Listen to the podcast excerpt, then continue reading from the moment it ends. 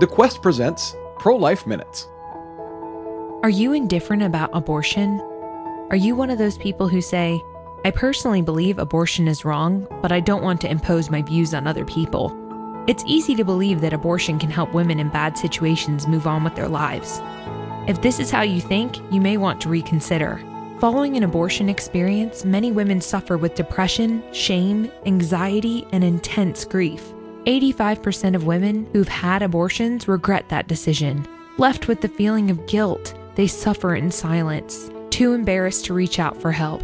Abortion hurts women while destroying the life of their innocent child. So why be indifferent? Let's show the world that every life matters by speaking up for life at every opportunity. For more homegrown wisdom, visit thequestatlanta.com.